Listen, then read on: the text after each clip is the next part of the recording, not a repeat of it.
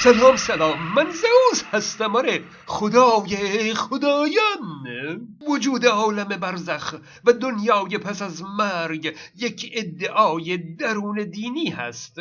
یعنی در خارج از ادیان چون این باوری نه عقلانی است نه علمی است نه شواهدی داره هیچی. این رو فلاسفه دیندار هم قبول دارند. موضوعی مطرح شده به نام تجربه پیش از مرگ. کسانی که بر اثر اتفاقی به کما رفته اند. اما آسیب دیدگی اونها خوشبختانه به مرگ منتهی نشده و به زندگی عادی برگشتن اونها از زمان کما گاهی خاطراتی در ذهن دارند که اون رو بازگو می کنند از احساس آرامش وصف ناپذیر تا مشاهده نور تا ورود به یک تونل که در انتهای اون یک روشنایی دیده میشه و تعریف های دیگه. بعضی ها هم پارو فراتر گذاشتند و گفتند که ما موقعیت اتاقی که در اون به کما رفته بودیم رو می‌دیدیم. حتی خودمون رو روی تخت می‌دیدیم و حرفای اطرافیان رو هم میشنیدیم. بعضی ها هم گفتند که در اون شرایط خدا رو دیدند. اکنون عده از مسلمانان و مسیحیان ادعا می کنند که این مشاهدات افراد به کما رفته یا همان تجربیات پیش از مرگ نشان از وجود یک دنیای پس از مرگ داره. نشان دهنده این هست که ادعای دین در مورد دنیای آخرت درسته. این ادعای اونهاست کما یک نوع اختلال در کارکرد مغز هست در محدوده علم پزشکی است مربوط به دوره زندگی است و نه دوره مرگ. تجربیات دوران زندگی رو نمیشه به حساب پس از مرگ گذاشت.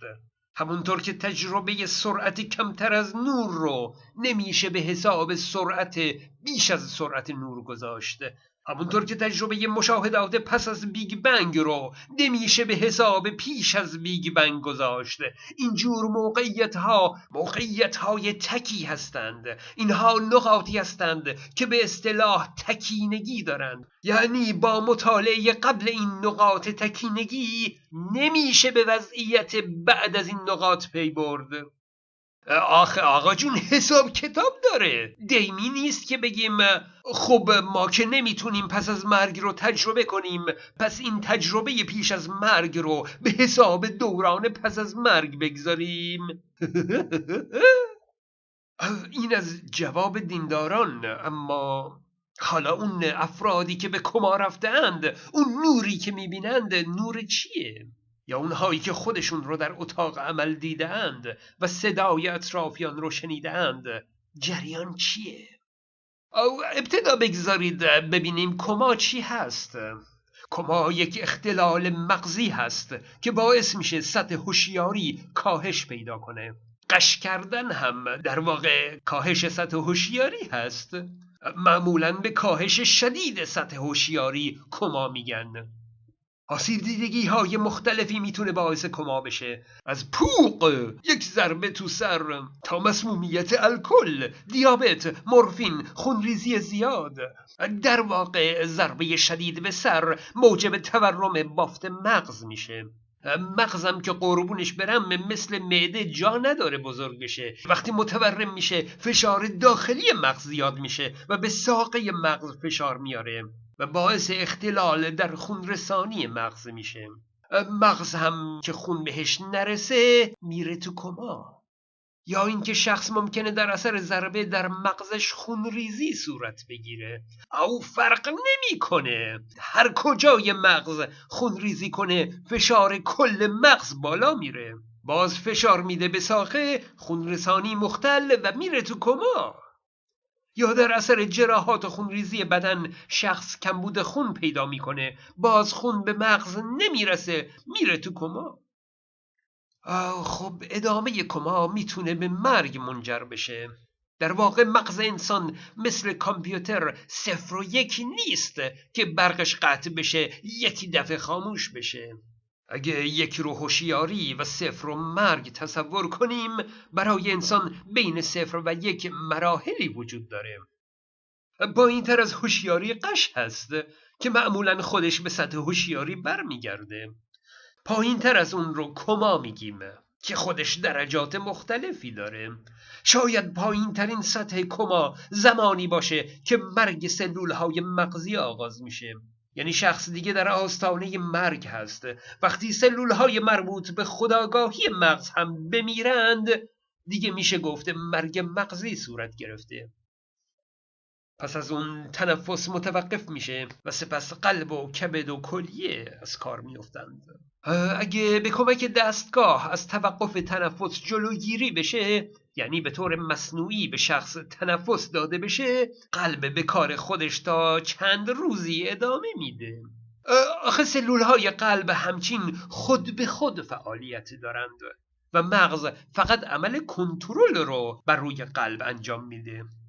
اینه که با مرگ مغزی هم میشه قلب و اجزای دیگر رو چند روزی زنده نگه داشت اما عملا مرگ به دورانی میگن که مرگ مغزی صورت گرفته باشه. چرا که دیگه امکان بازگشت به حیات ممکن نیست. کما یا دوران پیش از مرگ مغزی دوران زندگی محسوب میشه. در این مرحله هنوز امید بازگشت به هوشیاری وجود داره. گاهی بخش های از فعالیت مغز برمیگرده اما هوشیاری صورت نمی‌گیره. یعنی شخص چشمهاش رو باز می‌کنه. ممکنه گهگداری دست و پاش رو هم به طور غیر ارادی تکون بده اما هیچ واکنشی به اطراف نداره. شناخت و هوشیاری نداره. این حالت رو زندگی نباتی میگن که ممکنه سالها هم طول بکشه. بعیده که این زندگی نباتی به هوشیاری منجر بشه. و در اندک مواردی هم که هوشیاری به دست اومده از کار افتادگی در بخش های دیگه مغز باقی مونده. خلاصه در حالت کما مغز هنوز زنده است و فعاله اما نظمش به هم ریخته فشار بالا و کمبود اکسیژن کار مغز رو مختل می‌کنه آشفته می‌کنه و شخص پرت و پلا تصور می‌کنه. گاهی سطح هوشیاری زیاد هم پایین نیست. یعنی طرف صداهای اطراف رو میشنوه اما نمی‌تونه چشمش رو باز کنه یا واکنش نشون بده. او در ذهن خودش علت صداها رو تجسم می‌کنه. پس از اینکه به هوش میاد ممکنه ادعا کنه که من خودم رو روی تخت دیدم در حالی که فقط صداها رو شنیده. او به اشتباه گمان می‌کنه که تصوراتش رو واقعا دیده.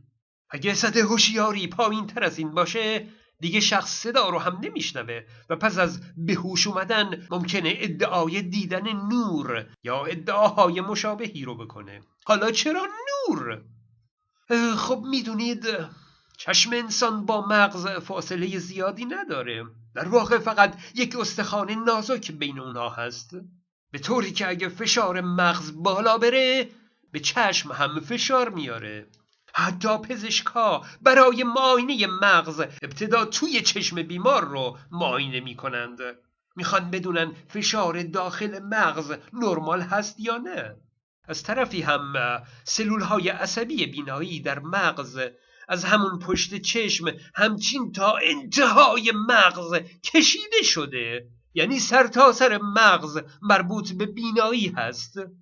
اینه که هر اختلالی در قسمتهای مختلف مغز خلاصه یه تأثیری بر روی بینایی می‌گذاره. یعنی اون اختلال فعالیت مغز در حالت کما معمولا بر روی عصب بینایی اثر می‌گذاره و به صورت مشاهده نور هم تجربه میشه. در حالی که نه نوری بوده و نه تونلی بلکه به هم ریختگی فعالیت مغز بوده. فیسبوک من رو هم فراموش نکنید. من زوز هستم.